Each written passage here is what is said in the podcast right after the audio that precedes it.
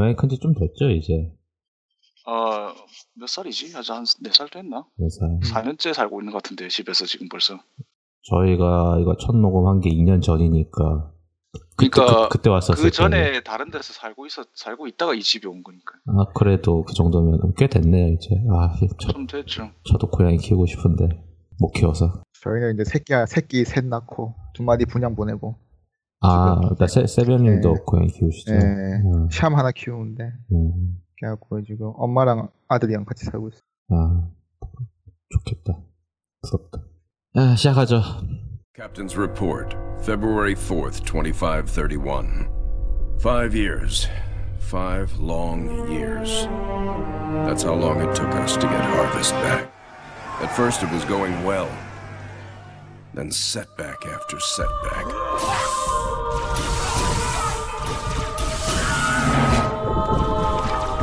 Loss after loss. Made what was going to be a quick and decisive win into five years of hell.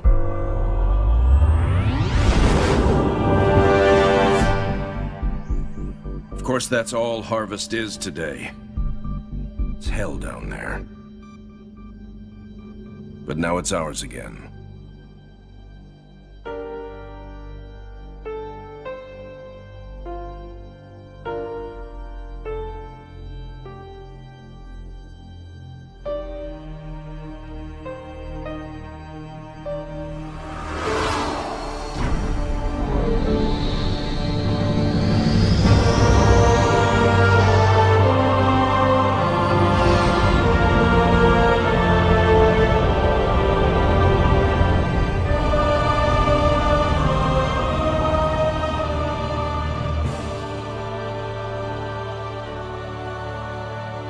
국내 헤일로 팬들을 위한 어, 국내 유일의 헤일로 방송 헤일로 라마 2화로 돌아왔습니다. 안녕하세요. PDKBS입니다. 네, 안녕하세요. 에렌스트입니다. 안녕하세요, 셀뱅입니다.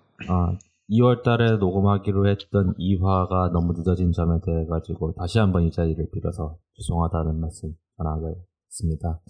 뭐 여러 가지 사정이 복합적으로 꼬이다 보니까 뭐 이렇게 돼버렸고요. 뭐 다른 방송에서도 이야기를 했지만은 뭐 제가 엄청 바빴고 엄청 바빴던 거 플러스 제가 엄청 제정신이 아니었던 것까지 시너지가 일어나가지고 어, 녹음을 저번에 2화를 하긴 했었지만은 뭐 제가 진행을 제가 평상시 하는 것처럼 안 했어요. 간단히 이야기하면은 그래서 너무 제 스스로도 부끄럽고 해서 다시 정리를 제대로 해서 오늘 2화 다시 녹음하고 있고요. 원래는 저희 계획은 간단하게 헤일로 워즈 1 스토리만 정리를 하고 2를 이야기를 하려고 했었으나 대본을 적다 보니 늘어나고 늘어나는 걸 보고 있으니 할 얘기가 막 생각보다 많다 보니 어, 3화에서 헤일로 워즈 2 관련된 이야기를 이제 본격적으로 할 것 같습니다. 뭐 지금 그거에 대한 대본 작업은 또 추가로 진행 중에 있고요. 뭐 늦어도 어, 4월 말에는 3화를 녹음해서 올릴 수 있을 거라고 봅니다. 어, 그렇고요. 어, 셀베니 엔스틴님 잘 지내셨나요? 뭐 그렇게 그동안 많이 지난 것도 아닌데 무슨 별일이 있었겠습니까? 뭐 청취자분들은 두 달 만이시니까요. 뭐 아니요, 그러니까 예, 그 기준으로 두 달이면 뭐 그렇게 크게 긴 기간도 아니니까요. 근데 그 두 달 사이에 참, 그니까, 저희 삶하고는 전혀 상관없지만은, 이제, 대한민국 전체로 보면 워낙 큰 사건이 워낙 많이 일어나서. 아, 아 예, 뭐 그거야. 네, 뭐, 그래서. 그거야 너무나도 이미 기본처럼 깔고 가는 거라서 네. 네. 뭐, 개인사적으로 얘기한다면은 뭐 이런저런 주변 기기를 좀 많이 바꿨죠. 네, 뭐, 컴퓨터 새로 맞추셨다고. 어 일단 모니터를 모니터가 왜 오래되면은 그 고주파음이 나잖아요. 그쵸. 그것 때문에 사는데 또 요새는 추세가 스피커가 내장이 아니잖아요. 아, 그래요? 아, 그건 또 처음 알았네. 모니터가 점점 얇아지면 스피커가 그냥 밖으로 다시 또 빠지는 추세더라고요. 그러니까 아. TV 겸용 같은 게 아닌 이상이야. 아, 그래서 뭐, 뭐 하여튼 모니터 사고 스피커 사고 그리고 또 보니까 키보드 마우스도 말을 안 들어서 또 새로 사고 그런 순간이 딱 있다고 생각을 해요. 어느 순간 뭔가 하나둘씩 망가지기 시작해가지고 싹 다 가는 그렇죠. 시기. 네. 예 근데 뭐 기존에 쓰던 제품들 다 정말 제값하도록 오래 썼기 때문에 후회는 없습니다 저 같은 경우 작년에 그랬었죠. 그래서 작년에 싹 다 갈았습니다. 제 마지막 이제 모니터 27인치가 이제 좀 남아 있는데 얘가 이제 죽으면은 이제 본격적으로 디스플레이를 싹 다 갈아볼까 생각만 하고 있어요. 워낙 비싸가지고. 뭐 그렇고 뭐 셀백님 뭐 잘 지내셨나요? 뭐 셀백님은 네. 저랑 열심히 이제 헤일로 워즈 2편 co-op 열심히 하고 계시고요. 저는 네, 저는 제일 큰 거 바꾼 거라고 하면은 역시 윈도우 7에서 10으로 업그레이드 시킨 거밖에 없네요. 좀 약간 해프닝 같은 게 있던 게 제가 셀백님에게 코드를 드렸거든요. 그 코드를 드리고 그걸 윈도우 10의 계정에 묶여 있는 거를 들으려고 했는데 저희가 처음 co-op을 했을 때는 이게 라이브 계정이 이제 기존 엑스박스 계정하고 연동이 안 된다고 생각을 처음 했었거든요. 근데 어제 저희가 co-op을 했을 때는 그게 아니다. 깔려만 있으면 되는 거를 어제 발견했어요. 예, 다른 다른 라이브 태그로도 되더라고요. 네, 그래서 음. 어떤 기준으로 지금 이 엑스박스 라이브 그 PC용 버전이 도는지에 대해 가지고는 이제 저희가 더 연구를 해봐야겠지만은 여하튼 셀백님하고 저하고 열심히 co-op을 하고 있고요. 저희 그냥 그 정도로 하고요. 헤일로라마 쪽 뭐 방송이 거의 안 올라와가지고 지금 뭐 저희 헤일로라마 팟빵 게시판이 이렇게 활성화되어 있지는 않고 있어요. 뭐 그렇지만은 일단은 덧글이 한 3개 정도 올라와 있기 때문에 제가 위에서부터 소개를 해드리겠습니다. 어, 저희 방송 꾸준히 청취해주신 에메리크님께서 예, 댓글을 남겨주셨어요. 앱박도 없고 헬로도 안 해봤지만 재밌게 듣고 있습니다. 항상 열심히 하시는 모습 보기 좋네요. 라고 댓글을 남겨주셨고요. 항쿤님께서 이화 언제 나오나요? 유유를 1월 29일 날 남겨주셨고 첫 번째 댓글로 남겨주셨던 이제 버스터엔젤 117P님께서 헤일로라마의 진정한 첫회 축하드립니다. 헤덕이라고 자부하던 저로서도 감격이네요. 지난주 금요일에 블로그 이웃분께 엑원 1테라랑 타이틀을 좀 붙여서 보내드렸는데 지금 좀 잘 뜯어보셨는지 궁금하네요. 물론 작년 11월에 마스터 치프 컬렉션이랑 헤일로 디럭스 D의 코드를 먼저 보내드린 건 안 비밀. 어, 시간이 될 때마다 co-op으로 연대기 정주행 버스 좀 태워드리렵니다. 라고 덧글을 길게 남겨주셨습니다. 그러면서 헤일로랑 이제 여러 가지 타이틀 이제 사진 촬영해가지고 저희 게시판에 올려주셨습니다. 다시 한번 감사드리고요. 어, 저희가 좀 바빠서 뭐 여러 가지 자주 못 올리는 점 그래도 관심 계속 가져다 주신 점에 대해 가지고 다시 한번 감사드리고요. 원래는 저희가 이제 헤일로 워즈 2편 나오면서 뭐 이벤트 한다고 이렇게 이야기를 했었잖아요. 네, 기억을 하실 분이 몇이나 계실지 모르겠지만은 근데 메일이 거의 안 왔어요. 그래서 좀 슬프기도 하고 그래서 어, 전체적으로 좀 침체기 아닌가라는 생각도 들긴 하는데 그 약간 현재 한국 내에서 특히 뭐 전 세계적으로 그렇지만 이제 엑스박스 커뮤니티가 좀 많이 침체된 분위기잖아요. 뭐 특히 헤일로도 그렇고 헤일로뿐만 아니라 다른 이제 first party 게임들도 침체기라서 그런지 전체적으로 좀 활동이 좀 저조해요. 전체적으로 그래서인지 우울한 것 같긴 한데 그래도 얼마 전에 이제 디지털 파운더리에서 이제 스콜피오가 이제 스펙과 함께 좀 공개랑 이야기가 좀 약간 나왔었죠 이번에. 어, 자세히 보지는 못했는데, 네, 뭐, 나름 아주 기대는 충족하지 못하지만 그래도 좋은 성능이다라는 거로 잠정 결론을 하는 모양들이더라고요. 네, 뭐 일단은 시연 관련돼 가지고는 뭐 어떻게 돌아간다 해가지고 자세하게는 이야기를 하지 않았어요. 아마 그건 E3 때 이야기를 할 것 같은데 아마 뭐 발매일은 뭐 11월이겠죠. E3 때 과연 헤일로 관련 정보 보여줄까요? 아마 나온다 해도 헤일로 6편은 내년에 나오겠지만, 6편 마지막에 티저, 라도 보여주지 네, 않을까요? 티저 나오겠죠. 그 음, 하긴 그런 식으로 가겠죠. 헤일로 5편에 대한 티저 그 사막 영상처럼. 네, 뭐. 아마 실기 영상이 아니라 CG라, CG든 뭐가 됐든 터뜨려 주겠죠. 근데 네. 제, 제 생각에는 실기도 나올 수 있다고 생각을 하는 게 일단 기존의 헤로 5 엔진을 그대로 쓸 거라고 전 보고 있거든요. 그렇겠죠. 그렇게 그대로 쓴다고 하면은 뭔가 크게 뭔가 발전할 필요는 없다고 생각을 해요. 솔직히 저는 헤이로 5 엔진에 대해서 만족하고 있으니까. 그러니까 아마 그런 헤일로 5편에서 처음 공개했던 티저 영상보다는 좀 더 나은 방식으로 좀 공개하지 않을까. 아, 좀 개인적인 생각이고요. 희망사항입니다. 아마 이제 스콜피오 가격은 아직 안 나왔어요. 지금 이야기가 나오고는 있지만은 그 정도 스펙이면 가격이 비싸지 500 불? 않을까. 뭐 그 정도 이야기도 나오고 있고 아니면은 이제 플레이스테이션 4 프로 정도의 가격이어야지 않겠냐. 음, 많이 이야기 도는 것 중에 하나는 아마 키넥트가 빠진다. 뭐 빠지고는 있 그렇겠죠. 예. 빠, 빠진 지 진짜 오래됐으니까 여튼간에 빠진다 이야기가 이미 나- 뭐 슬림에서부터 포기했잖아요. 네, 그래서 빠지면서 이제 가격적으로 뭔가 좀 다른 걸로 채우, 그러니까 스펙적으로 더 채우다 보니까 그렇다고 하면은 뭐 가격적으로도 프로랑 비슷하지 않을까라는 이야기도 있고 그러지 않으면은 안 된다라는 이야기도 있고 다양하게 이야기가 나오고 있는데 뭐 경쟁력 가지려면 아무래도 돈 가격이나 싸야겠죠. 사실 이미 선점은 다 뺏긴 시 상황에서 그렇죠 이제는 이제 성- 시장이 성숙기다 보니까 그런 것도 있지만은 솔직히 대다수 게임이 지금 멀티로 나오고 있어요.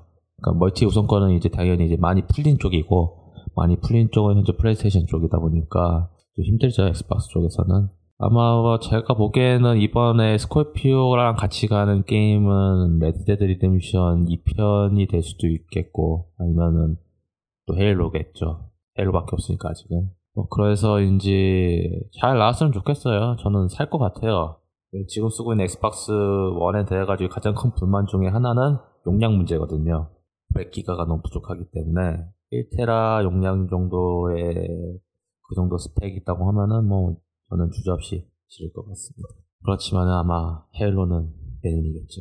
내년에 나온다고 했고. 확실히 부족하긴 하죠. 저는 당장 이제 헤일로 워즈 2 이번에 설치하면서 헤일로 5편 업데이트 받아놓은 거 다 지워버렸으니까.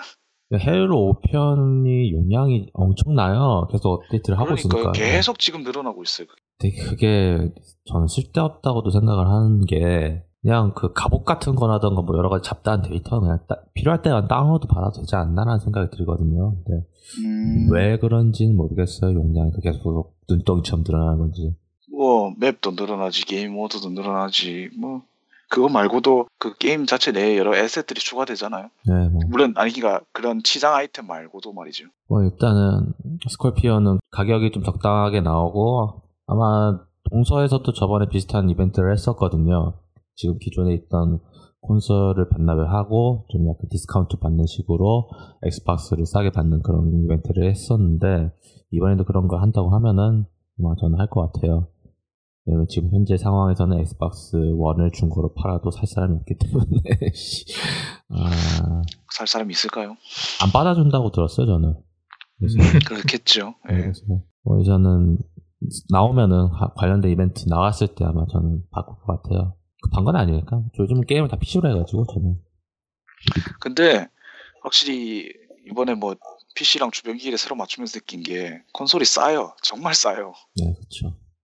CPU 하나 값이잖아요. 콘솔 그렇죠. 하나가. 예, 네. 좋은 PC 그거 i7급 거의 그 값이니까. 최근에 라이젠을 샀는데 아 가격이 아 라이젠이요? 아 1800이요. 아 라이젠. 라이젠 좋다고 평이 그 처음에 물론 단순 오로지 게임만 할 것 같으면 i7 여러 개더 좋다고 하는데 그 왜 그 소위 그 내부 조립 방식 같은 거 있잖아요. 서멀 그리스 이런 거. 네 예, 뭐 그런 거 따져봤을 때 그냥 새로 나온 게다가 사람들이 우습게도 성장형 CPU라고 하잖아요. 계속 바이오스 업데이트 할수록 좋아진다고.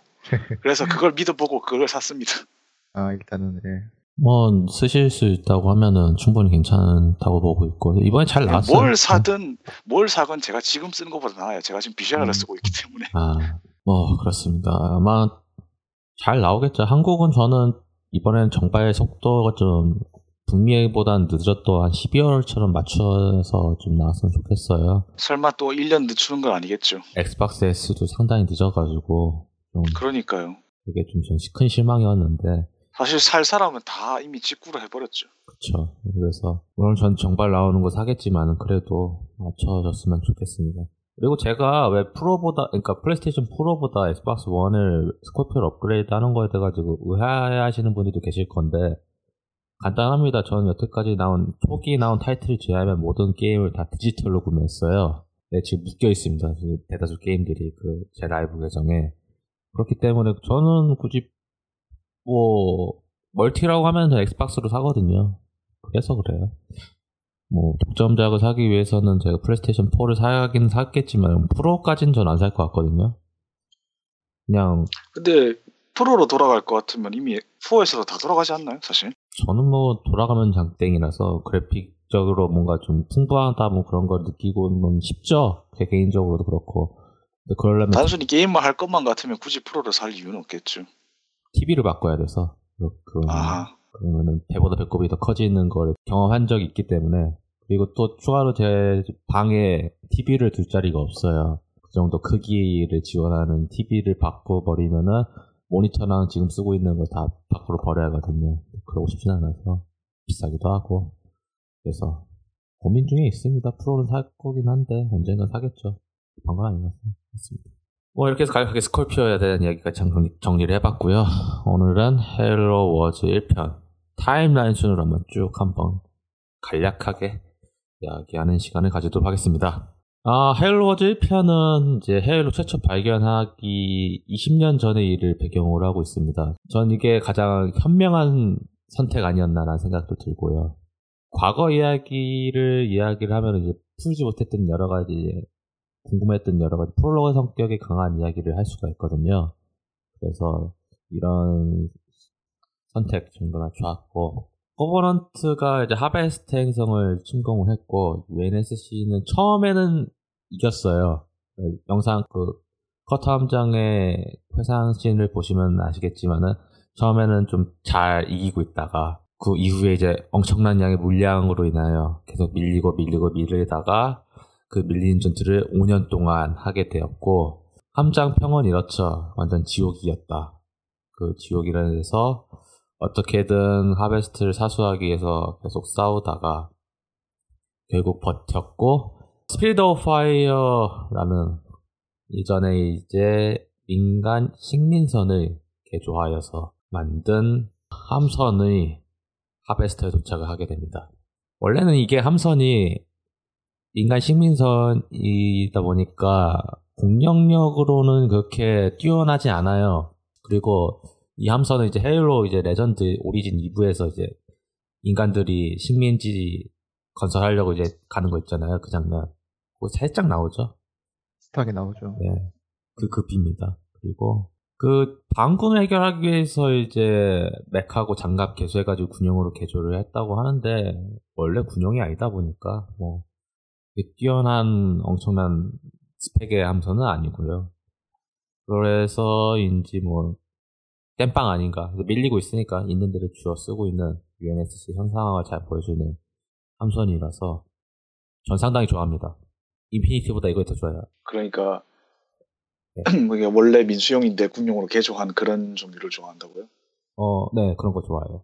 어, technical 디자인- 좋아하시겠네요. 네. technical 아주 다양하잖아요. 예, 물론 디자인도 멋있긴 해요, 사실 음. 진짜로. Infinity보다 그게 더 멋있어요. Infinity는 너무 단순해가지고 솔직히 Infinity가 멋있, 멋있는 거는 실제 활동할 때 네, 그렇죠. 뭐 활동하는 장면 자체는 항상 그 Strident급 호위함들, 호위함들의 모함이잖아요. 그러니까 그거 이미 그 체급 면에서 어마어마한 거죠. 그렇죠. 근데 모양적인 측면에서 본다고 하면 이제 Spirit of Fire가 더 복잡하고 여러 가지로 그렇다 보니까 하지만 실제로 피격당한다면은 음, 차라리 그냥 매끈하게 생긴 편이 낫겠죠. 매끈한 것보다 화력 차이도 엄청 나니까요. 크기 크기부터 차원이 다르니까 애초에 급이 다르다 보니까 그리고 Spirit of Fire는 완전 고철 함선이고 Spirit Infinity는 of Fire도 진짜 그 당시에는 되게 큰 함선이었는데 그렇죠. 이제 인류가 너무 넘사벽에서 발전했죠. 굳이 사실 전투하면 그렇게 크게 만들 이유가 없거든요. 예. 일단 인, Infinity 같은 경우는 뭐 실제로 그 안에 예. 그게 모함이니까 그렇다 쳐도 예, 너무 다목적이고 그리고 Phoenix급 이민선은 뭐 말 그대로 이민선이기 때문에 네. 클 이유가 있긴 했죠. 그렇죠. 예. 그렇다 보니까 저는 이런 게 더 좋아요. 그러니까 좀 그래서 뭐 아마존에서 지금 그 미니어처를 판매를 하고 있거든요. 이런 그 UNSC 관련 함선을 뭐 미니어처로 해가지고 파는데 이 나왔어요 이번에 이제 헤일로 워즈 2편과 함께 같이 나왔거든요. 그래서 가격도 나쁘지 않아요. 순간 아마존이라고 하시길래 내가 모르던 명칭의 함선이 있었나 생각하고 있었어요. 그래서 아직 가격도 싸가지고 일단은 저는 구매를 할 거고요. 전 추가로 약간 몇 개 더 구매를 해서 청취자분들께 나눠드릴 계획을 세우고 있습니다. 그래서 아직 이벤트는 끝이 안, 안 났고요. 아마 헤일로 이벤트는 아마 사연 오면은 그냥 그거 소개하면은 그걸로 그냥 드리려고 생각하고 있으니까 Spirit of Fire를 좋아하시는 분들은 저에게 메일 남겨주시기 바랍니다.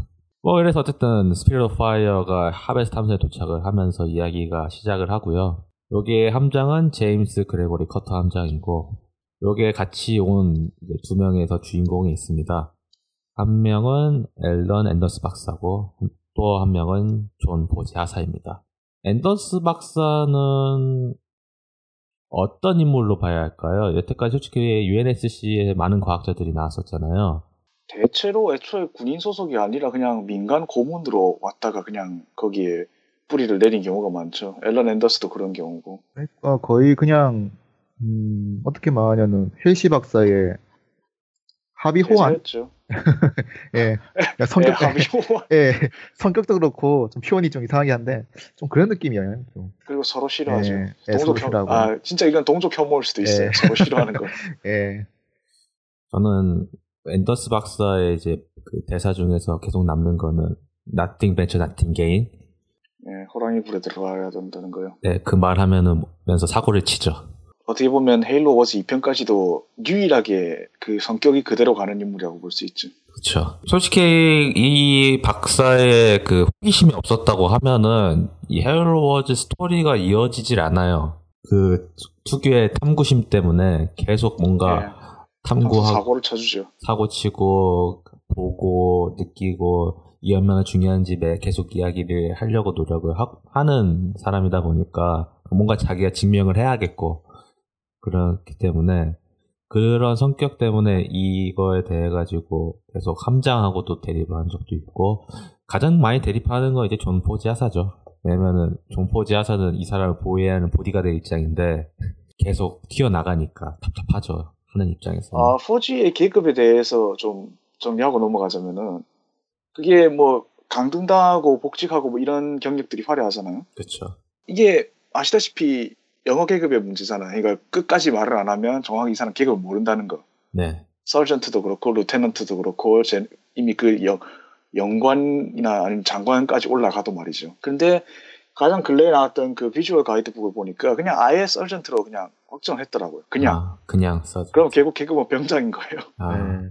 아예 내려갔나 보네, 그러면. 그러니까 계급이 올랐다고 했을 때 그게 뭐 2계급 특진일 수도 있고 그냥 네. 1계급 진급일 수도 있잖아요. 일단은. 그러니까 그런 거 일단은- 하나하나 안 예. 밝히고 몇 번 진급하고 몇 번 강등당했다. 강등도 뭐한 네, 한 네. 단계 내려갔을 수도 있고 한 번에 뭐 세 달이 네. 내- 미끄러졌을 수도 있고 모르잖아요. 일단은 액면가로 봐서는 부사관은 맞는 것 같아요. 그러니까 액면가로 예. 봤을 때는 못해도 하사 중사 상사 예. 중, 중에 하나는 달고 있어야 예, 되는데 한 그냥 예. 병장이죠, 병장- 뭐. 예, 병장이죠. 해병대니까 또. 예 미해병대니까 아 미해병대래 예. 미해병대 계급을 따르는 예, UNSC 예. 해병대니까요. 그렇죠. 근데 뭐 병장이라고 해도 우리처럼 뭐 그냥 2년 있으면 병장 다는 그런 군대가 그렇죠. 아니잖아요. 예. 저 동네가 그렇죠. 2년 있어도 2병인데 1병이고 모병제 병장은 다르죠. 네, 다르죠. 그리고 25년 동안 복무했는데 여전히 2병인 인물도 있잖아요. 젠킨스 아, 하베스 행성 직후에 입대했는데 그러고 나서 헤일로 전투 때까지도 계속 2병이잖아요. 무슨 일이 있었는지 모르겠지만 그냥 그 진급 심사를 할 수 있는 상황이 아니라서 그런 걸 수도 있지 않을까요? 물론 그 군, 현장에서 진급시키는 경우도 네. 있다고는 하던데. 뭐 굳이 설명 갖다 붙이자면은 그 사, 그러니까 젠킨스가 이미 굉장히 전쟁 초기 때부터 뛰었다는 사실이 밝혀진 소설 하베스 행성 전투에서 그 존슨이 그런 말을 해요. 자기가 지금 군대에 몸담고 있는, 있으면서 거의 그 절반을 냉동 수면하느라 보낸 것 같다고. 음, 그러니까 예 그거랑 그, 그 사실을 고려한다면 뭐 그렇게까지 놀라울 것도 없죠. 분명히 상대적인 시간 차도 발생할 테고. 저는 이 포지라는 캐릭터도 상당히 저는 좋았다고 생각을 해요. 이 케미라는 놀란 그. 이 케미라는 아, 것 자체가 케미. 그러니까 박사라는 캐릭터와 그 포지 포지의 그 캐릭터가 케미가 이루어져서 정말 스토리 진행하면서 이제 투덕투덕하는 거가 보는 입장에서 상당히 재밌었거든요. 입담도 상당히 그러니까 좋았고. 뭐좀 약간 약간 바나나 같은 군인과 강다니는 여자 그 두 콤비는 항상 식상하면서도 굉장히 잘 어울리죠. 그렇죠. 그 소재가. 좀 많이 쓰이기도 했죠. 이제 많은 그 소설이나 엔터 그 영화 쪽에서도 많이 쓰였지만은 그래도 그거 잘 쓰면 재밌거든요. 못 쓰면 네, 재밌어요. 식상하지만 재미있으면 그만이잖아요. 네. 식상한데도 재밌게 그리는 게 또- 그리는 게 어렵죠. 자체가 네. 능력이죠. 예. 그리고 저는 이 포지라는 캐릭터가 가장 마음에 드는 건 이게 그냥 단순하게 뭐 강화되거나 그런 게 아니라 진짜 경험이 많은 노련한 병사로 그려지잖아요. 뭐 헤일로 세계관에서 그런 식으로 소개되는 군인이 과연 아니 얼마나 많은지를 생각하면 뭐 별로 이렇게 신선하진 않지만요. 사실은 평범한 병사라고 하면은 아비터랑 맞대응, 그러니까 거의 엘리트랑 1대1을 한다고 하면은 그냥 거의 100% 거의 죽는다. 그러니까 하면은, 왜냐면 신체 스펙이 아예, 아예 다르잖아요. 그런, 그렇죠. 그런데 살아남았죠. 살아남아서 끝까지 살아남아가지고 그거를 보여준 것만으로도 상당히 좋은 캐릭터였고 그러니까 4G를 그냥 단순히 그런 식으로 얘기한다는 건 어떻게 보면은 각종 영화나 소설에서 주인공이 자기 스스로 평범하다고 하는 것과 마찬가지죠. 평범하지만 주인공이잖아요. 그러니까 결국 비범한, 그러니까 분명히 설정은 평범한데 어떻게든 비범한 행동을 하니까요. 뭐 그래서 좀 그 뛰어난 병사다 그리고 후- 그만큼 훈장을 받았다라는 거에 대해 가지고 그 가이드북에 적혀 있어요. 보신 분들은 보셨겠지만은 그런데 그만큼에 대해 가지고 성격이 좀 이상하다 해서 강, 강등을 많이 했다 뭐 그렇게 써 있기도 한데 이게 좀 한국군하고 비교를 하면은 좀 약간 이해를 못 하실 수도 있는데 미군 같은 경우는 이런 경우가 있다고 해요. 진급했다가 문제 터져가지고 강등되는 경우도 있다고 하고 최근에도 그런 비슷한 게 있어가지고 뉴스가 된 적이 있었는데 하여튼 간에 아마 이거는 제도에 따라 가지고 다른 것 같아요. 뭐 책임을 질 거면 지고 말 거면 말고 솔직히 뭐 계급이라는 게 계급이 올라갈수록 그만큼 책임을 많이 져야 하는 거잖아요.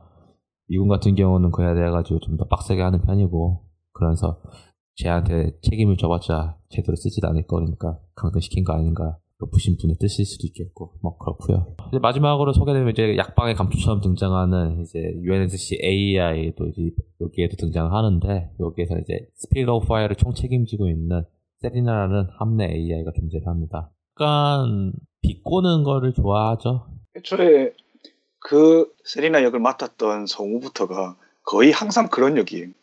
어떻게든 약간 빈정되는 투로 나올 수밖에 없어요, 목소리가.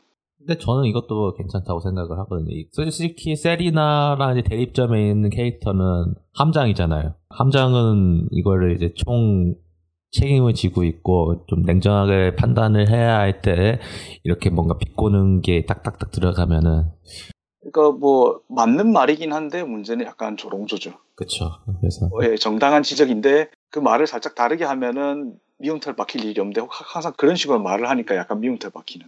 맞는 말이어가지고 뭐라고 할 수는 없고. 또 그런 식으로 근데 뭐 미움털이 박힌다고 하기에는 또 무리가 있는 게 그래도 뭐 따지자면 공이 더 크기 때문에 그쵸. 그래서 저는 솔직히 헤일로 워즈 1편에 나온 모든 UNSC 캐릭터를 다 좋아하는 편입니다. 그래서인지 뒤에서 다음 화의 이야기 헤일로 워즈 2편은 반대로 이야기할 것 같은데 여하튼 그거는 이 다음 화에서 이야기를 더 깊게 하겠고요. 여하튼 이 UNSC 스피릿 오브 파이어가 하베스트 행성에 도착을 합니다. 이제 정확한 위치는 안 알려주지만 이제 뭐 하베스트 행성 극지점에서 이제 무언가를 조사하고 있는 코버넌트를 쫓는 것부터 이야기가 시작을 해요. 그래서 그래서 포지아사는 그 해당 지점에서 정찰을 하다가 밀리고 있는 그 UNSC 병사들을 규합을 해가지고 기지를 다시 탈환을 하죠. 그래서 거기에서 당시 이제 코버넌트가 하베스트 행성에 있는 선주 유물을 찾고 있다는 것을 포지 하사의 정찰 결과를 토대로 발견을 알게 되었고 그것 때문에 이제 그에 대한 전문가는 전문가이신 앤더스 박사와 함께 해당 유물에 들어가게 됩니다. 여기서 아비터 이제 17대 아비터죠. 그러니까 헤일로 2편에 나온 아비터의 전대였죠, 전대. 그 아비터는 다릅니다. 어 정확하게는 전전대일 수도 있어요. 그게 아시다시피 헤일로 레전드에서 이미 한번 더 아비터 지망생이 나왔었잖아요. 네. 이거는 게다가 그거보다 더 전 일이기 때문에 아마 아비터로 따진다면 전전일 겁니다. 그러니까 우리가 그냥 게임으로 익숙하게 아는 그, 그 아비터에 비한다면 말이죠. 참고로 이 아비터는 좀 과격해요. 그러니까 그 출신에 대한 설정을 보시면 아시겠지만 과격할 수밖에 없고요. 좀 약간 muscle이라고 해야 하나요? 비탄의 사제 머슬이 위치에 서 있죠. 그래서 단순해요. 뭔가 좀 캐릭터 깊이가 있지 않은 전형적인 악당 캐릭터로 등장을 하고요. 어, 비탄의 사자의 명령으로 이제 UNSC가 이 해당 정보를 알면 안 되기 때문에 그 해당 그 선조 유물에다 폭탄을 설치하라고 이야기를 하지만은 그 전에 그 박사가 해당 그 정보를 입수를 하고 탈출을 하면서 그 작전 실패로 돌아가게 되죠. 매우 짤막하게 해당 그 선조 유물의 위치에 대해 가지고 짤막하게 이야기를 해요. 근데 당연히 박사는 뛰어나기 때문에 그 해당 위치가 어디인지 바로 알 수 있었고 원래는 이 스피릿 오브 파이어의 주 임무는 하베스트 행성에 남아있는 코버넌트 잔당 병력을 캐치하는 게 주 목적이었지만은 이때부터 원래의 임무에서 벗어나는 임무를 계속 수행하게 됩니다. 당연히 커터 함장은 이거에 대해 가지고 보고를 하고 그에 대해 가지고 이것이 더 중요하다고 상층부는 판단을 했는지는 모르겠지만은 그 해당 정보를 토대로 그 아카디아 행성으로 스피릿 오브 파이어는 이동하게 됩니다. 이미 그 해당 정보를 알고 있던 커버넌트는 거기 남, 그 행성을 보호하고 있는 세 대 함선을 격파를 했죠. 여기서 이제 정교 예, 두 척은 격파당하고 한 척은 심하게 반파. 손상됐는데 그 함선이 다름 아닌 필러 오브 어텀이었죠. 그쵸. 그래서 스피릿 오브 파이어가 그 투입이 되면서 남은 함선에 투입된 커버넌트를 막기 위해서 행성으로 가게 됩니다. 여기서 짤막하게 그 해당 그 전투 장면이 살짝 지나가는데 여기서 처음으로 이제 스파르탄 2가 등장을 하죠. 행성에 남아있는 이제 민간인들을 대피하기 위해서 이제 스피릿 오브 파이어 팀하고 이제 스파르탄이 이제 공항을 방어하는 미션을 시작을 하고요. 여기에서는 어, 스파르탄 2가 중립으로 나옵니다. 그래서 자기 맘대로 해요. 가장 많이 하는 짓은 벤시를 탈취하는 거죠. 터지면은 다시 벤시를 탈취하는 걸 무한 반복하는 경우를 보실 수가 있고요. 이 미션 상당히 재밌어요. 뭔가 탈출하고 뭔가 좀 처절한 것도 있긴 하지만은 이제 다양하게 이동해가지고 아기자기하게 꾸며져 있는 도시를 볼수 있어가지고 저 재밌게 플레이를 했었고 여기에서 처음으로 호크가 나 호넷이 나왔었나? 하여튼 간에 어 그래서 남아있는 행성에 있는 민간인 대피를 하고 그 공항을 방어한 이후에 그 남은 병력을 이제 외곽에 있는 기지로 규합을 해서 이제 다시 코버넌트를 다시 치려는 계획을 세우고 이 과정에서 이제 진짜 헤일로 워즈 1편의 최고의 명장면 중에 하나인 스파르탄 팀이 투입을 됩니다. 아, 몇 명인지는 세, 세보진 않았는데 12명 정도 투입된 걸로 알고 있는데 맞는지 모르겠어요. 음, 오메가 팀이라고 자기들을 소개하죠. 네. 트레일러에서도 나왔고 뭐 그때부터 이제 트레일러에 나와- 풀리면서 예, 네, 트레일러의 그 설원 전투에 비하면 뭔가 그 충격은 덜하긴 하죠. 예. 아무래도 트레일러는 결국 트레일러일 수밖에 없으니까. 근데 진짜 강해요. 솔직히 이, 미, 이 미션은 버티다가 그냥 스파르탄으로 다 밀면 돼요. 예, 그때부터 게임이 딱 풀리는 게 인상 깊죠, 그게. 왜냐면 이게 스파르탄 특성이 이제 적 차량 hijacking이 있기 때문에 아무리 그 차량 병력을 뽑지 않아도 그걸로 먹어가지고 클리어를 하- 해도 되고 chain gun 같은 경우는 이제 보병용이라서 좀 약할 수가 있지만은 그 외에 스파르탄들은 미사일 launcher랑 스파르탄 레이저를 들고 있기 때문에 이게 또 매우 차량전에는 강하단 말이에요. 그렇다 보니까 그냥 이걸로 클리어가 가능하죠. 적을 움직이는 무기고라 생각한다는 그 교리가 굉장히 와닿죠. 물론 저는 MAC gun을 full로 업그레이드 해가지고 MAC으로 다 때려 부수긴 했지만은 그거는 뭐 돈이 많으면 할 수 있는 짓이고요.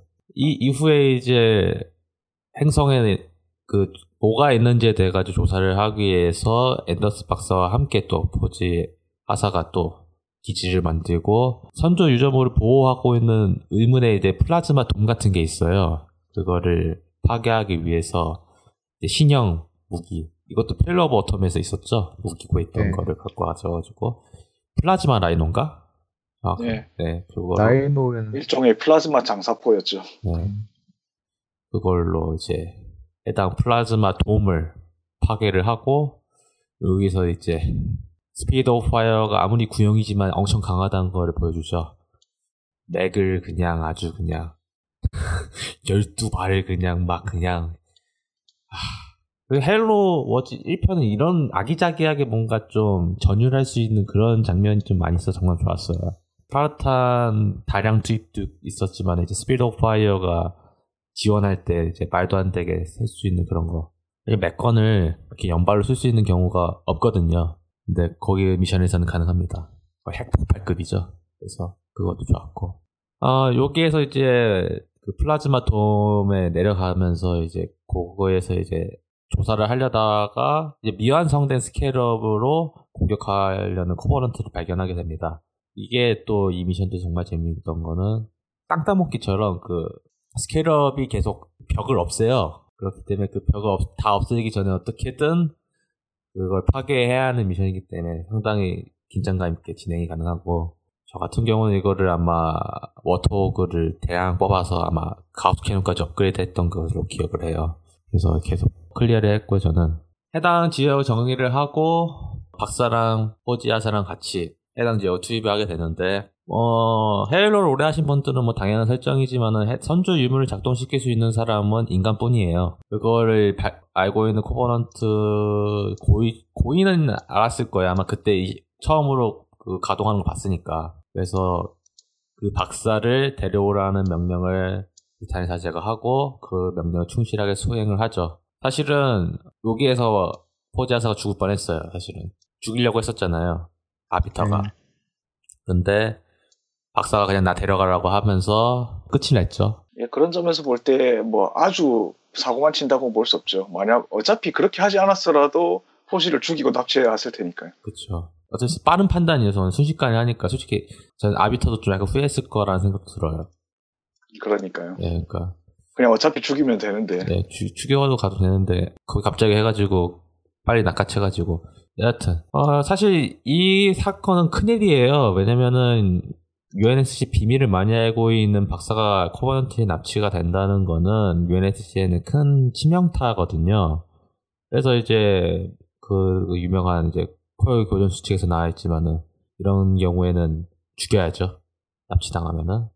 그래서 전형적으로 그에 대한 명령을 수행하려는 Spartan 팀 리더 제롬이죠. 고 포지 하사가 대립을 합니다. 살짝 대립을 해요 여기서.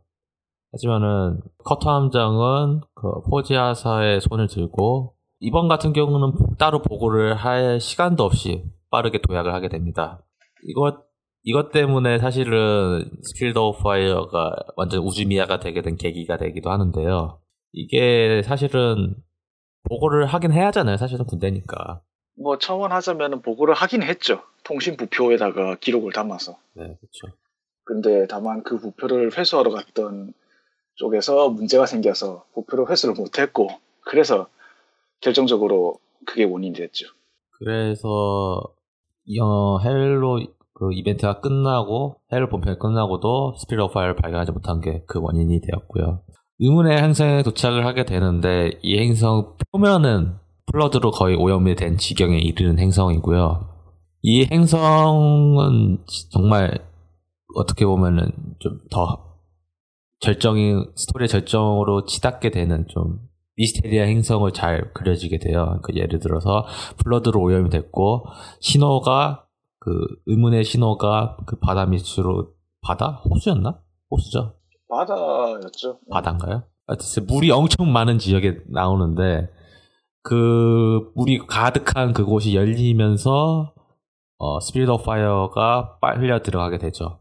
그러면서 의문의 구조물에 둘러싸여 있는 걸 발견을 하고 그, 그 해저 이말리처럼이라고 해야 하나요? 해저 그래서 아니면- 이만리에서 바다 밑 지하로 내려가진 않죠, 그래도. 해저 이말리가 아니라 뭐더라? 그 지구 속으로 들어가는 그런 SF 만 있잖아요. 줄베르 영화요.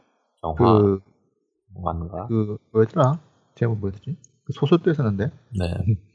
아, 예, 뭔지 음. 알것 같은데 소설은 음. 기억이 제목이 안 나네. 작가 이름은 기억이 나는데 소설 이름이 기억이 안 나. 하여튼 그 원작처럼 이제 들어가게 되죠. 이 소설의 제목은 줄베른 작가의 지구송 여행입니다. 지구 공동설을 가정으로 쓰여진 소설로 주인공 일행은 사화산 구멍을 통해 지구 속을 탐험하는 내용을 그린 SF 소설입니다. 2008년 잃어버린 세계를 찾아서라는 영화로도 제작되었습니다. 들어가는 과정에서 이제 of Fire가 약간 Flood에 약간 오염된 포자들이 붙어가지고 있는 상태였단 말이에요. 그거를 이제 감염된 걸 없애기 위해서 의문의 그 전기 구조물 들어가서 해당 그 오염된 걸 제거를 해가지고 말 그대로 행성 안에 들어가게 되죠. 어, 이 미션 정말 재밌었어요. 예, 그 독특하고 제거를 하는 재밌었죠. 동안은 빨리 네. 유닛들을 대피시켜야 되기 때문에. 네, 그럼 다 같이 쓸려 나가니까. 그런 것도 있지만 이 미션의 재밌는 이유는 Spirit of Fire를 자세하게 볼 수 있는 미션이죠 이 미션이 근데 막상 그 게임에서 보면 그게 크지 않은 것 같기도 하고 좀 뭐 항상 게임에서 묘사하는 데는 한계가 있잖아요. 뭐 당초 스타크래프트 같은 거에도 해병 몇 명만 모아놓으면 전차 크기고 그쵸 게임적 허용이라고 봐야죠. 예를 들어서 뭐 당초 헤일로 4편에서 Forward Unto Dawn이 거의 무슨 항모급으로 커, 커졌잖아요. 그냥 단순 게임 자체의 진행과 재미를 위해서. 네 그래서인지 좀 그거는 약간 아쉽지만 그래도 자세하게 어떻게 Spirit of Fire가 어떻게 생겼는지에 대해 가지고 좀 보여주니까 솔직히 저뿐만 아니라 많은 이제 함선을 좋아하시는 몇몇 분들도 계시잖아요. 전 세계적으로도. 제가 레고로 Spirit of Fire 1, 1대 30인가 엄청난 크기의 Spirit of Fire를 만든 거를 유튜브를 통해서 봤거든요. 아 그거 말씀이시고 예. 근데 솔직히 그 정도의 자세한 디테일을 살리기 위해서는 그 멀리서 보는 그, 그 스크린샷 정도는 안 된다고 생각하거든요. 근데 아마 이 미션이 큰 도움이 되지 않았나 라는 생각도 들어요. 뭐 아니면 그냥 게임 자체에서 모델링을 뽑아서 관찰했을 수도 있겠죠. 아, 뭐 그런 걸 수도 있겠네요. 뭐 그런 거 하는 사람들은 다 그렇게 하잖아요. 축척을 내야 되니까. 그쵸. 아, 그런 거 보고 있으면 저도 부럽긴 한데, 저게 그 정도까지 스킬이 없어가지고, 아, 돈도 없고. 당장 그 헤일로 크기나 아니면 헤일로 내에 등장하는 여러 함선 크기만 해도 공식 설정이 되기 이전에 팬사이트 등에서 그런 거로 활동하던 사람이 내놓은 수치를 다듬어서 공식으로 편입시킨 거거든요, 애초에. 음, 뭐, 그, 그렇게 하는 게 맞긴 하죠. 애초에 그것도, 애초에 게임에 있는 수치를 뽑아서 환산한 거니까. 그쵸. 뭐, 그리고 뭐, 뭐 따라가도 솔직히 막 문제될 건 아니니까요. 그거에 대해 가지고는. 자기가 정하는 거니까. 뭐 그런 걸 수도 있겠고. 여튼 이제 그 Spirit of Fire가 정화를 끝내고 해당 행성 안으로 들어갔는데, 들어가는 순간 이제 이미 코버넌트도 그에 대해 가지고 그 대비를 하고 있었고, 따라왔, 그 미리 알고 있었다 그런 건 아니지만 이제 그 침입자가 들어왔으니까 대응을 한 거라 할 수도 있겠지만, 뭐, 두, 음, 근데 지금 따지자면은 이미 늦었죠, 그때. 그러니까 인간들이 들어왔다는 사실을 보고받고 아비터가 준비를 하고 비탄의 사제는 이제 다시 복귀를 하는데 딱 들어온 순간 밖으로 나가던 비탄의 사제가 타고 있던 구축함과 맞닥뜨리잖아. 예, 아, 근데 지금 와서 생각해 본 건데요. 코버너트도 그거 이제 행성 안에 들어갈 때 소독을 받았겠죠? 모종의 방법을 거쳤겠죠, 분명히. 같은 예. 경로로 들어오진 않았다 예. 하더라도 말이죠. 우- 그 생각해보면 웃- 웃기네 그것도 좀. 어떻게 들어왔을까요? 예, 보통 근데 게임이든 소설이든 영화든 그런 거는 잘 설명 안 하죠. 그냥 걔들은 음. 있었어로 그게 예리 되니까. 근데 뭐 저희가 알고 있는 지식을 동원한다고 하면은 일단은 코버넌트는 해당 접근의 권한 자체가 없는 상태인 네. 거잖아요. 그렇다고 하면은 빈포를 녹여가지고 구멍 뚫어가지고 들어왔을까라는 생각도 뭐 들고. 그 이전에도 그 비슷한 다른 선조 구조물 같은 데서 어떻게든 끌어내서 정보 수집하고 한걸 보면 걔들이 그래도 그 조작법을 전혀 모른다고는 하기 어렵죠. 그쵸. 물론 그, 그 말씀하신 거 생각이 나긴 하네요. 예, 약간 이게 어떻게 보면은 모순으로 받아들일 수도 있는 게 음. 물론 그 shield world는 다이댁트가 잠들어 있던 shield world라서 좀 다를지는 모르겠지만은 레퀴엠 주변에서 몇 년 동안 진치고 있었거든요. 그렇죠. 그 음다마 일행이 그러다 음. 치프가 오고서야 이제 비로소 들어갈 수 있었으니까. 그리고 들어가서도 저항, 저항이 엄청났죠. 아 거기가 네. 특히 그랬죠. 네. 거기 애초에 진짜 사실상 거의 영화 속에서 묘사되는 피라미드 수준이었기 때문에 예. 여하튼 여기에서 이제 또 명장면인 함대전 전투가 살짝 나오는데 당연히 그 Spirit of Fire가 밀립니다. 아, 근데 크기는 비슷했어요. 그거는 정말 그 많은 도움이 네. 됐죠. 그래서 그러면서 이제 그 Spirit of Fire를 보호하는 미션이 또 이번에 들어가면서 좀 반파된 모습도 보여주고 괜찮았죠. 살아나가만 가도 기적이죠 그게. 뭐 여기서 좀 약간 헤일로 워즈 2편에 대해 약간 좀 이야기를 좀 약간 해야 할 것 같은 게 저희가 이제 다양한 미션이 있는 거를 말씀을 드렸잖아요. 스토리 이야기를 하면서. 반복되는 게 거의 없어요 사실 생각을 해보면. 헤일로 1편의 그 single play 같은 경우에는 없죠 그냥. 뭐 일단 항상 이거는 언급할 가치조차 없을지 모르겠지만은 또 자원 모아서 유닛 뽑아야 되는 그런 그 전략 시뮬레이션 자체의 기본 틀은 계속 반복되긴 하지만 임무 자체 임무 구성 굉장히 다, 어째, 어떻게든 반복 안 되게 다채롭게 하려고 네. 노력한 흔적이 아주 역력하죠. 그 점은 뭐 헤일로 2편도 마찬가지긴 하지만 뭐 근데 맵이 구조 자체가 이 헤일로 1편과 2편과 비교하면 1편이 더 좀 복합적으로 생각되어 있다고 좀 보거든요.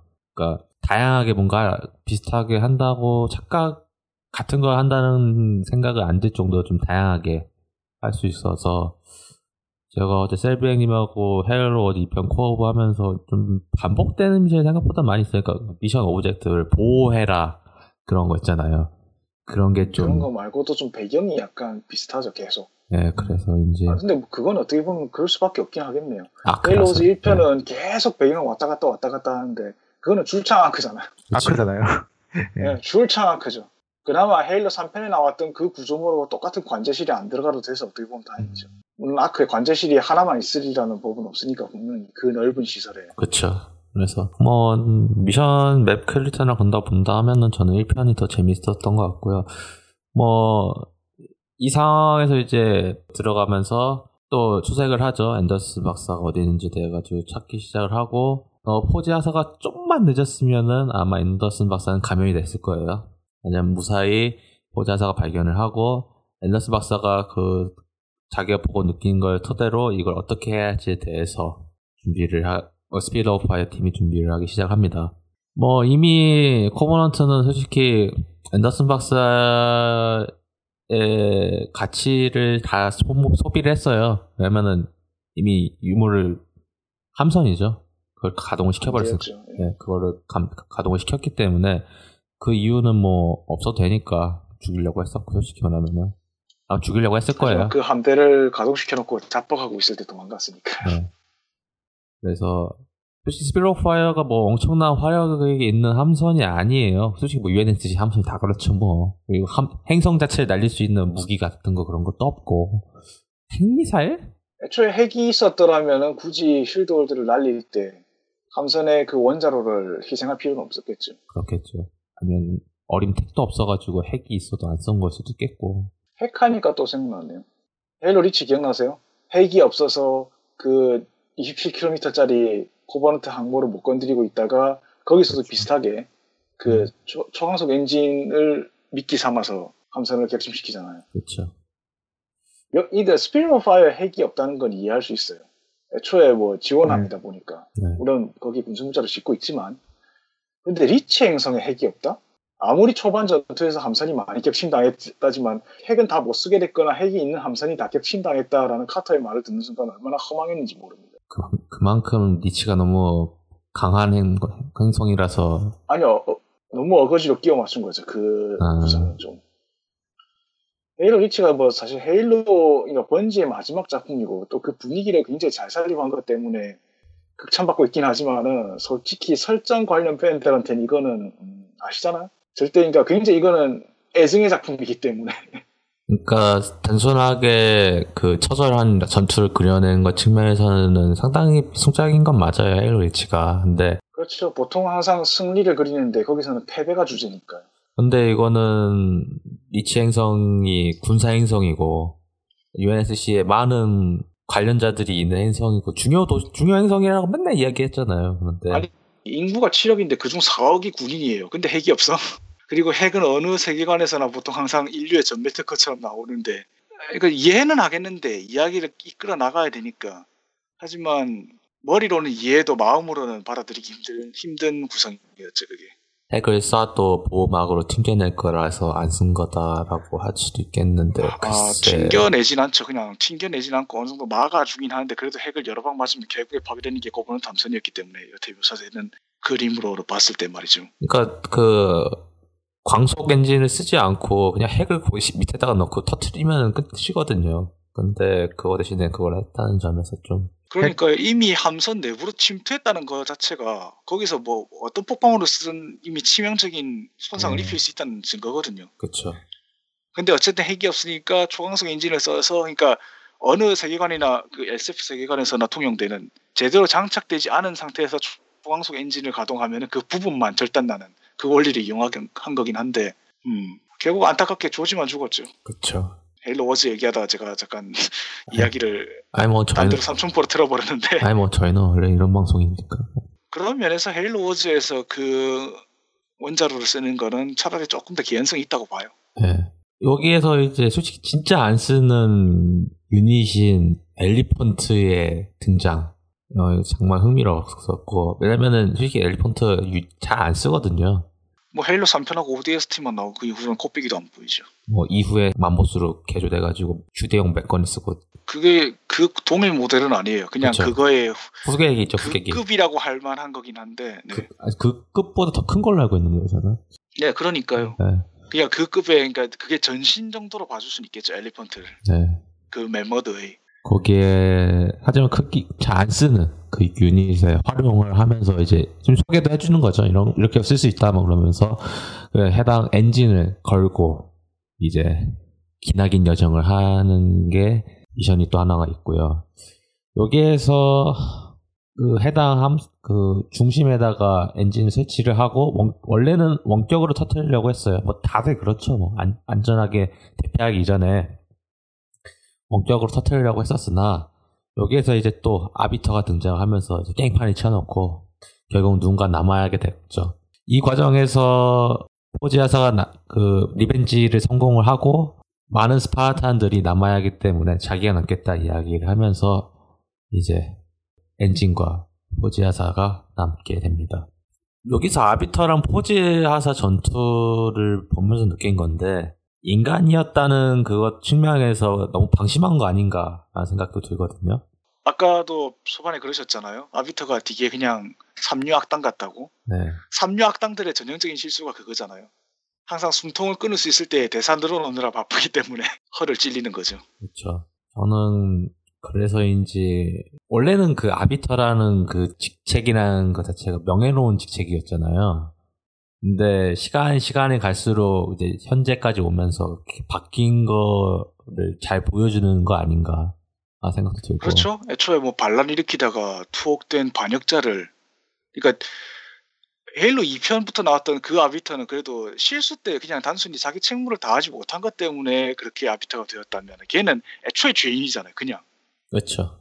물론 둘 다 죄인이긴 한데 죄의 질 자체가 급이 다르죠. 그렇죠. 급이 다르고. 그러니까 그 죄를 만들게 된 계기도 다르니까. 그렇죠. 한쪽은 정말 역부족이었고 한쪽은 지가 그냥 대놓고 하- 범죄를 저지른 거고. 그래서 그 정도 타락한 그 하나의 명예로운 계급이 여기까지 온 거 아닌가.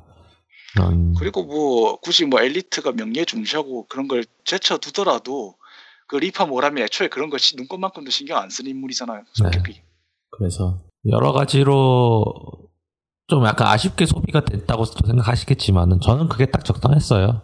뭔가 또그 이상 들어갈 필요도 없었고 사실은. 그러니까요. 뭐 인물들을 적당히 썼으면은 뭐 죽이든 아니면은 아예 등장 안 시키든 그거는 적당히 봐서 하면 되는 거니까요. 예를 들어서 ODST의 루키 있잖아요. 네.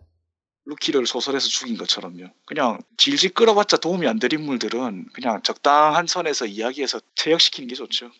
이게 까딱 잘못하면은 전투력 측정기처럼 그러니까요. 그렇게 돼버리면은 누가 더 강해 이야기가 시작하면은 이제 정말 머리 그때부터는 이제 정말 flood gate죠. 정말 머리가 아파지기 시작을 하는데 잘 정리를 한 것 같아요. 그런 측면에서를 보면은 사실 그 두 인물 다 그냥 전투력 특- 측정기로 남느니 거기서 그냥 끝나는 게 나았죠. 그렇죠. 그래서 이렇게 해서 탈출하는 미션이 있죠. 이제 뭐 문을 다시 열어야 하고 솔직히 여기서 좀 이제 시- 흥미로운 점이 플러드가 여기서 잠깐 또 등장하잖아요. 여기서 마지막 미션에서 아마 아, 행성 자체로도 어떻게든 더 이상 플러드를 컨트롤할 수 있는 상황이 아니었었던 걸 수도 있어요. 제 생각에 보면은. 그렇긴 한데 아마 그거를 그 두 진영 간의 전투가 더 가속화시켰겠죠. 아 원래는 솔직히 Spirit of Fire가 들어오면 안, 됐, 안 됐다고 하면은 그러니까 Spirit of Fire가 들어오면서 플러드가 유입된 것도 있겠지만 분명히 그 이전에 코버넌트 억지로 들어오면서 뭔가 문제를 일으킨 것도 있을 거란 말이죠. 그렇죠. 아니 당장 앤더스가 지상으로 테- 텔레포트를 했을 때 그 주변에 바로 플러드 감염체들이 득실거리고 있었잖아요. 그렇죠. 그게 그 감염체가 정말 아까 들어온 그 Spirit of Fire 때문에 바로 들어온 개체라는 생각은 안 들거든요. 왜냐면 거의 다 까- 깨끗하게 해가지고 통과를 시켜줬으니까요. 그 계속. 그러니까 어떻게 보면 행성 자체가 이제 망가지고 있던 상황에서 우연치 않게 이야기가 진행이 되다 보니까 어떻게 보면은 또 하나의 재앙을 또 막은 거 아닌가. 그래서 그 부분이 좀 안타깝긴 해요. 애초에 그, 행- 그 실드월드가 왜 플러드의 거의 그냥 겉부분은 잠식되어 있었는지 그 설명도 제대로 안 나오잖아요. 네, 그렇죠. 물론 아까 그러고 보니까 예 말을 하다 보니까 생각이 나네요. 코버넌트는 어떻게 그 안으로 들어갈 수 있었는가? 맨 처음에 그 CG 영상을 기억하시면 아시겠지만 그 스- Spirit of Fire가 그 아비터가 탄 구축함을 뒤쫓아서 그 행성 궤도에 들어섰을 때 그 행성 지표에 있던 플러드가 카메라에 잡히잖아요. 그렇죠. 근데 그 플러드가 다름 아닌 엘리트 플러드, 플러드잖아요. 그렇죠. 그러니까 분명히 그 행성을 들어가려고 하는 과정에서 코버넌트 상당히 출혈이 네. 있었을 거라는 거죠. 그러니까 그 이제 들어가려고 보낸 선발대 중 하나였을 텐데 뭐 그냥 어떻게든 들어갔겠죠 뭐. 뭐 항상 이런 거는 나중에 또 팬들이 굉장히 문제를 삼기 시작하면 이제 또343 측에서 이제 어떤 식으로든 뭐 따로 게시판에 글을 올리든 아니면 다른 상품에 살짝 설명을 싣든 어떻게든 해결을 하긴 하죠. 예, 그런 네. 점에서 343은 나름 수습을 잘 하는 편이긴 해요. 오히려 진짜 수습을 못했던 거는 번지라서 저는 어, 딴 지역에 구멍을 엉지, 억지로 뚫어가지고 들어갔다에 한 표를 걸고 있어요. 근데 또 그렇게 보자면 또 약간 의문이긴 해요. 음, 그 비탄의 사제가 자기 구축함에 올라서 후퇴할 때 Spirit of Fire가 딱 마주치잖아요. 그쵸. 그러니까 모르고 거기로 가고 있었다는 말인즉슨 그냥 거기가 왔던 데니까 나갈 때도 그 경로를 그대로 쓰려고 했다는 거거든요. 그러니까 그냥 가장 그냥 있- 설득력 있고 좀 개연성 있는 거는 그냥 뭐 앤더스가 있으니까 그냥 앤더스를 예, 이용해가지고 뭐 어떻게든 아. 들어갔지 뭐 그 길로 아니 아니 아니요. 앤더스를 이용해서 들어가기 이전에 이미 비탄의 사제는 그 Apex Site에서 아 맞다 예. 아비터한테 예. 그 여자를 잡아와라라고 하잖아요. 그러니까 예. 거기서 이미 그 시점에서 코버넌트한테 남은 가장 큰 넘어야 할 산은 그 함대를 가동시키는 그 제어 장치 그거 예. 자체였죠. 이미 Shield World는 정복했단 말이죠. 뭐 그냥, 정보라고까지는 못하겠지만 예. 이미 이미 1차적으로 침을 발라놨죠. 예. 예, 그 정도로만 표현할 수 있겠네요. 그냥 어떻게든 했겠죠 뭐. 아 이상하네요. 참 이렇게 씹다 예. 보니까 이상한 이- 이야기가 좀 생각해보니까. 예. 뭐 언젠간 밝혀지겠죠. 아니면은 뭐 중요 중요하지 않다고 뭐 넘어갈 수도 있겠고. 이래서 보여주는 식의 이야기 전개가 힘들어요. 소설 같으면 그냥 하나 하나 다 설명할 수 있잖아요. 정말. 그냥 예를 들어서 캐릭터가 A에서 B 지점으로 가는 동안 아무 일이 없어도 그 사이에 작가는 모든 정황을 다 설명할 수 있잖아요. 그쵸. 근데 게임은 이제 오로지 게임뿐만 아니고 영상 매체는 다 보여줌으로써 설명해야 되니까 뭐 솔직히 말해서 소설이면은 설명이 가능한 것도 힘들고 특히 그래서 맨날 나오는 게 어떻게 그렇게 쉽게 엘리트들을 쓰러뜨리느냐 뭐 그런 거 있잖아요 방어막 묘사도 없이 그치. 근데 까놓고 말하자면 그거예요 뭐 주인공이 쏘면 적은 죽어야 돼 어차피 걔들은 원래 추풍낙엽처럼 주인공을 띄워주기 위해서 존재하는 적이기 때문에 네. 방어막은 오히- 오히려 정말 묘사에 있어서 더더욱 방해밖에 안 되죠. 아 그리고 이점 여기서 좀 많은 분들이 궁금해하던 점이었는데 막상 여기 이야기가 나온 김에 하자면은 그 아까 말씀하신 그 에이펙스 사이트에서 벌어진 그 코버넌트와 스파르탄 그리고 포지 하사의 막간극이 있었잖아요. 네. 거기서 원- 원격 제어 장치가 파괴되는 그때 스파르탄 팀이 창을 들고 돌진하는 예. 그것도 에너지 창도 아니고 그냥 창 그냥 좀- 들고 돌진하는 엘리트들과 싸우잖아요. 네. 근데 그 엘리트들은 이상하게도 파란색 전투복을 입은 예. 하급병들이란 말이죠. 다 아까 분명히 그 전에는 그러니까 투구까지 제대로 갖춘 의장병들이었는데 붉은색 전투복에 예. 알고 보니까 근데 그 파란색 전투복을 입고 창을 든 호위병들은 아비터의 호위병이었어요. 아. 그러니까 빨간색 옷을 입고 있던 애들은 네, 비탄의. 사제가 예. 손을 이렇게 손을 저을 때 같이 갔던 거죠. 예. 근데 아비터도 대단하네요. 호위병까지 따로 두고. 근데 뭐 자기 소화겠죠. 텔 바담을 생각해 보세요. 걔는 혼자 놀았잖아요. 어쌔신처럼. 어쌔신처럼. 어쌔신 크리드 찍었죠, 혼자서. 그거 생각하면은. 하긴 예. 뭐그 평소에도 아비터는 그때 선대 아비터는 뒤에 두 명 다 데리고 다녔잖아요. 그 질럿. 그렇죠. 예. 근데 열심히 보고하는 그 하급자를 몸으로 쳐서 날려버리는 흉포함도 보였죠. 예, 그 아니, 무려 질럿인데.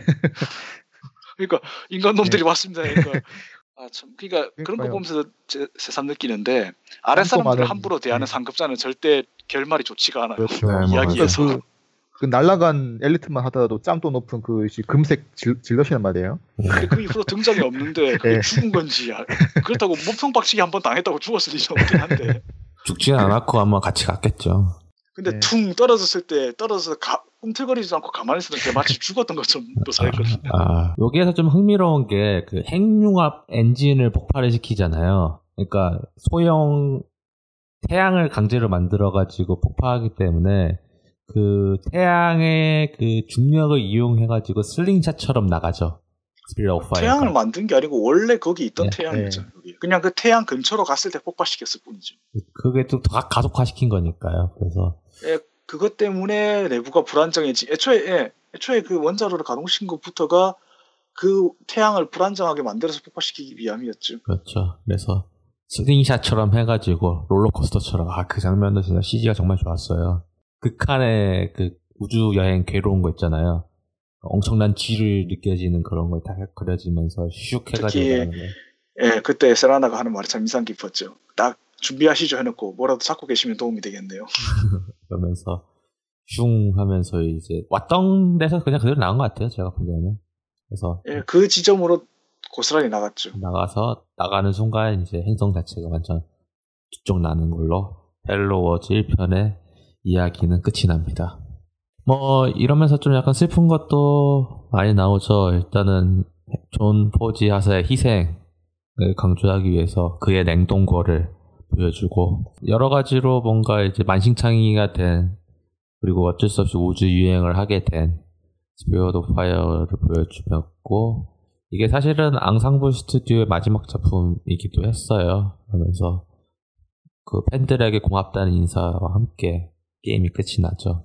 애잔하죠. 네. 게임 자체 이야기도 그렇지만은 그 게임을 마지막으로 만들고 해체되는 그 역사가 깊은 앙상블 스튜디오 역시 저는 어떻게 보면 네. 앙상블처럼 RTS의 명가가 그렇게 막을 내렸다는 데서부터 이미 RTS는 굉장히 인기가 없어졌음을 증명하는 바였죠. 그게 네, 뭐 저는 여러 가지 상당히 아쉬웠고 제가 처음에 그 게임 선물 받았던 것 중에 하나가 뭐 하나라고 하면 대체 처음으로 크리스마스 선물로 받은 게임이 Age of 에이- Empire. 1편이에요. 네. 네. 네. 정말 좋아했던 게임이고 아직도 기억나는데 솔직히 그 전까지만 해도 오크랑 인간 싸우고 노드랑 GDI 싸우고 뭐 그런 게임이었잖아요. RTS 장르 같은 경우는 그랬는데 Age of Empire는 시대상을 그려지면서 뭔가 역사적인 이야기도 하면서 다양한 자원을 활용할 수도 있었고 그래서 정말 재밌게 했었던 Age of Empire 3편 이후에 정식 작품 두 개를 마저 만들었더라면 좋았을 텐데 하나 아쉬움이 남죠. 네 그래서 아마 자기들이 계획했던 정식 작품 다섯 번째 최종작이 그래도 Halo Wars와 굉장히 비슷했으리라 봐요. 미래전이었기 때문에. 네, 자기 마, 자기들이 마지막 작품이어서 그런지 모르겠지만 상당히 저는 그래도 헤일로라는 그 작품 자체를 대해 가지고 매우 어, respect한 거 아닌가 라는 생각도 들어요. 네, 굉장히 공을 많이 들인 흔적이 곳곳에 보이죠. 뭐 단순히 임무 구성 자체가 다채롭고 이런 걸 떠나서 유닛 같은 데서 막 예, 보이죠. 특히. 유닛 같은 경우 건물이 솟아오르고 솔직히 그거는 솔직히 여태까지 번지에서 만들었던 거에서는 아무것도 없었잖아요. 뭐 기지가 어떻게 생겼는지 그에 대한 것도 없었고 그렇죠. 뭐 나온다고 해봐야 뭐 그냥 병사들이 있는 막사 수준이었고. 그렇죠. 어, 여기에서 또 커터 함장의 기행이라면 기행이랄까, 체력이라면 체력이랄까. 가장 마지막에 잠을 잤어요. 그렇죠. 거의 몇 날 몇 밤 새다가. 음, 할거 다 하고. 그래서, 네. 그래서, 아, 여기서 약간 좀 이제 팬들 입장에서 좀 의무시되는 것 중에 하나는 바로 플러드죠. 바로 말하면. 예. 그러니까 플러드가 일단 게임에서 보여주진 않지만은 그 해금 가능한 그 연대표에서 보면은 플러드에 감염된 시체를 실었다는 허드 함정의 기록이 버젓이 있기 때문에 이게 과연 어떻게 될 것인가 단순히 냉동시킨다고 쟤들이 가만히 있을 존재가 아닌데 그렇죠.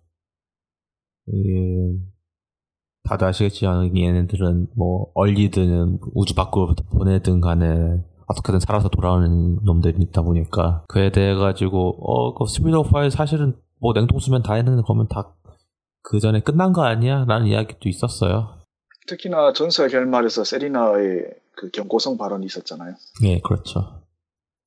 그것 때문에 플러드 때문인 거 아닌가라는 이야기도 있었는데 만약 그게 그냥 플러드에 잠식돼서 격침됐다 하더라도 그 이야기는 그대로 끝났겠죠. 뭐 딱히 문제 없이. 그쵸. 그렇지만은, 그, 세리나의 경고는 다른 거였고, 그거는 이제 다음 화에 이야기할 엘로즈 2편에서부터 시작을 하게 됩니다. 아, 사실 1편 나온 지는 상당히 오래된 게임이에요. 뭐 지금 하실 분들은 재미가 있냐라고 이야기하면 좀 약간 애매하죠. 사실은 솔직히. 하지만 저는 이걸 당시 나와서 했을 때 진짜 그 아기자기함부터 시작해서 바- 앞에서 이야기했던 그 존경심이 날 정도의 그 팬들에 대해 가지고 정말 그 헌신 그런 거에서 정말 감동을 했었던 게임이고요. CG도 정말 좋았죠. 지금 봐도 좋아요. 네, 그래서 네, 잘 만든 게임이고 제가 알기로는 이게 HD 버전으로 해가지고 PC로도 할 수 있다고 들었어요. 한정판 사신 분들에 한해서 그렇다고 하는데 일단 전 아직 안 해봤고요. 저는 엑스박스에는 다운 받았어요. 근데 PC로는 제가 다운을 안 받아가지고 아직 못 해봤고 여하튼 정말 좋은 게임입니다. 헤일로 팬들에게는 정말 다른 장르 게임을 가능성을 보여주었던 게임이기도 하니까요. 그래서 기회가 되시면 한번 꼭 한번 해보시는 걸 추천드리겠고 어, 다음 화는 헤일로 2편에 관련된 이제 가장 최근 소식이죠. 그래서 자세하게 한번 이야기를 하도록 하겠습니다. 여기 같은 경우는 본편 이야기도 있지만은 아마 피닉스 이지라고 있어요.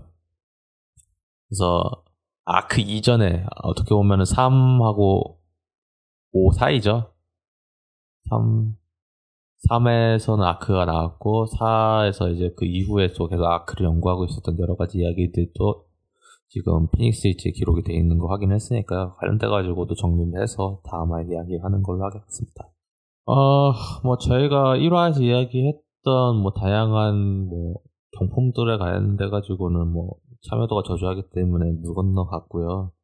대신에 이제 사연을 보내주신 분들에 한해서 헤일로 관련된 사연이요. 보내주신 분에 한해서 Spirit of Fire 미니어처를 네, 선물로 보내드리도록 하겠습니다. 저희 공식 메일 welldiggers.gmail.com w e l l d i g g e r s 4 숫자 4 gmail.com으로 보내주시면은 아, 추첨을 통해서 네, Halo Wars 2편에 나온 Spirit of Fire 미니어처를 선물로 보내드리도록 하겠습니다.